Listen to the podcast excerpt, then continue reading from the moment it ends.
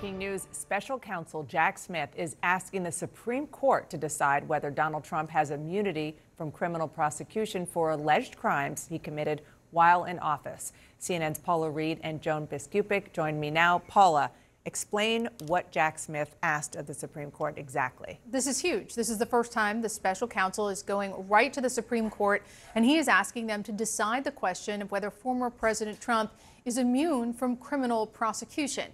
Now, this is a question that Trump has been litigating.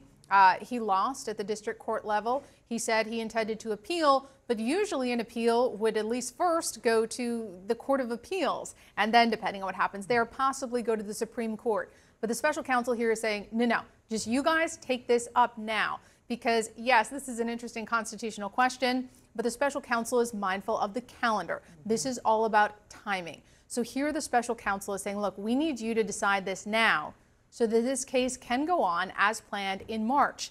In fact, they're also saying that, look, even if you don't want to take this question up, if you don't want to skip the Court of Appeals, can you at least tell the Court of Appeals to do this quickly?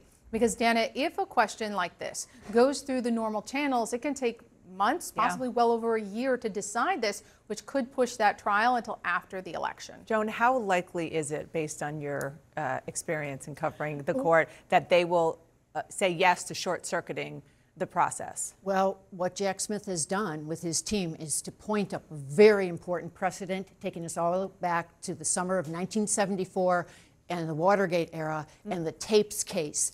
And what Jack Smith is saying here is that this court was able to handle that kind of urgent question back in 1974, heard arguments. I think they got the petition in the summer, June, July. They heard arguments roughly July 9th, if I'm remembering right, and they issued an opinion on July 24th. This was all in a matter of days, and we know what the consequence there was. The court said unanimously that Richard Nixon did not have absolute privilege to withhold those tapes. This kind of question is exactly of that magnitude now.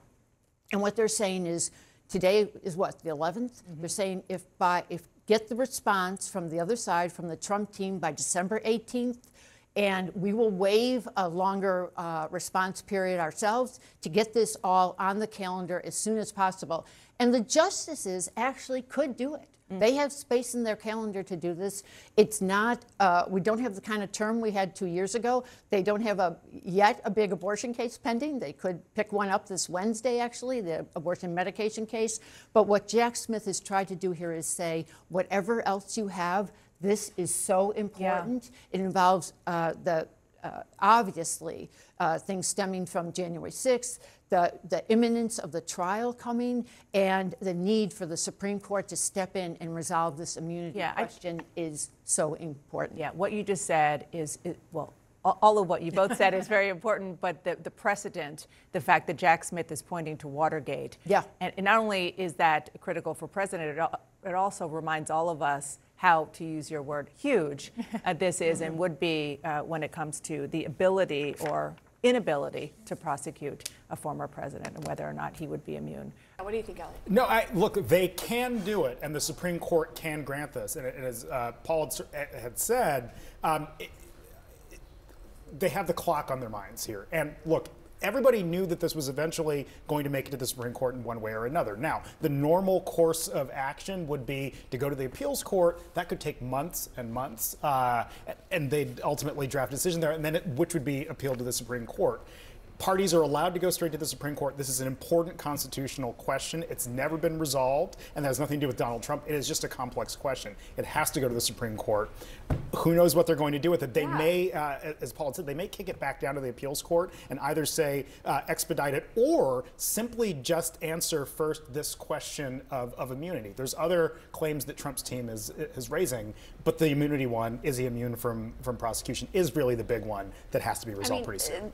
The reality is these are conservative, majority conservative justices, several appointed by Trump. I mean, the reality is they could say, yeah, he has immunity. You can't move forward with this case. They could, but even before you get there, the very question of whether the Supreme Court takes this kind of case on is itself an open question. The court has been, since 2019, far more frequently granting these emergency requests to go straight to them. Now, that may be a function of the justices who are on the court, or something's changed in their heads. We don't know because we're never in that room, but they've been doing it more frequently. They might do it now, and we just have to wait and see pretty quickly how they're going to resolve it. Yeah, and just reading through the filing that just came in this afternoon, the special counsel is arguing nothing could be more vital to our democracy than that a president who abuses the electoral system to remain in office is held accountable for criminal conduct. I know this is just coming out, Kristen, but are you hearing anything from the Trump camp? They haven't responded yet, but I do think that we should pay attention to, as Elliot said, looking at the timeline. And that's really what it is about for the Trump people as well. When I talk to them about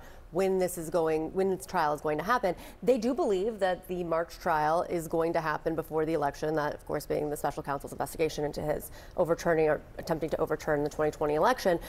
But they do still think there is some wiggle room because of the fact that this was going to the appeals court, because of the fact that they believe that they can delay it. I mean, they are going to try and do every single thing they possibly can to push this past the election, because they think that Donald Trump can win the election and he's not sitting in trial every single day. So that is very interesting in this to me, the fact that they have clearly kind of called them on their game and said, okay, you're waiting here, you push this to the appeals court, now we're just going to get it over with. So that takes one element out. One of the things that actually Trump and his team were relying on, having this be a lengthy process. And there's a little bit of gamesmanship there, because the Trump team could have appealed to a three-judge panel of the Court of Appeals. If they didn't get a decision they liked there, they could have then appealed it to the full Court of Appeals. And then if they didn't like the decision there, they could have then taken it to the Supreme Court. Even under the best of circumstances for the Trump team, that could have taken months. And I think, like you said, it's calling the bluff. Yeah. Now, again, the Supreme Court doesn't have to agree to it, as we know, but this was a very aggressive step by the prosecutors to move this case along. It's huge, because really the Trump legal strategy boils down to delay, delay, delay. And there was a hope that this constitutional question,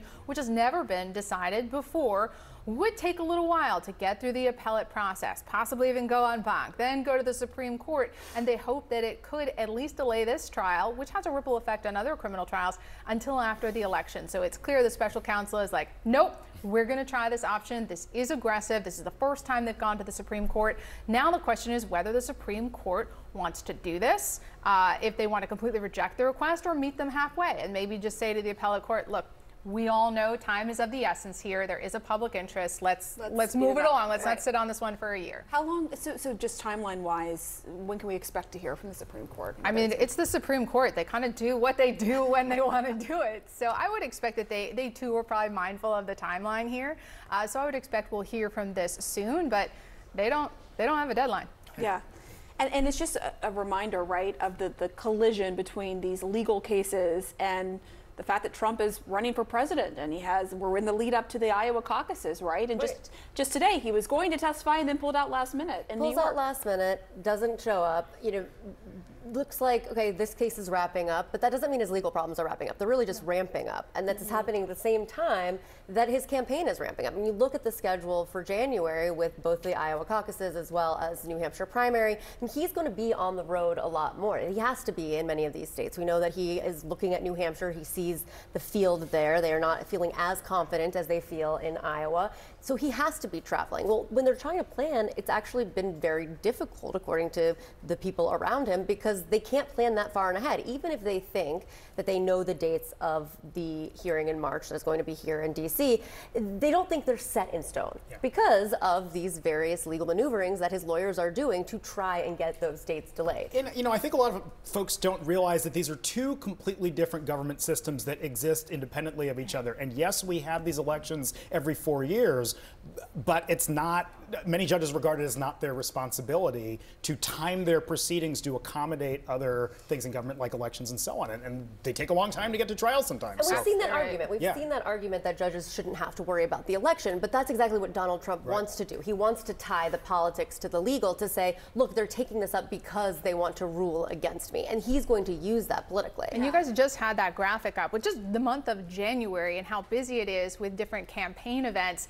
The idea of adding potentially oral arguments at the Supreme Court, even in the middle of January, on this central issue that would really decide whether he goes to trial before or after the election, again, a massive development. It absolutely is. Thank you for helping us better understand what this means. Thank you. Paula Reid, Kristen Holmes, Elliot Williams.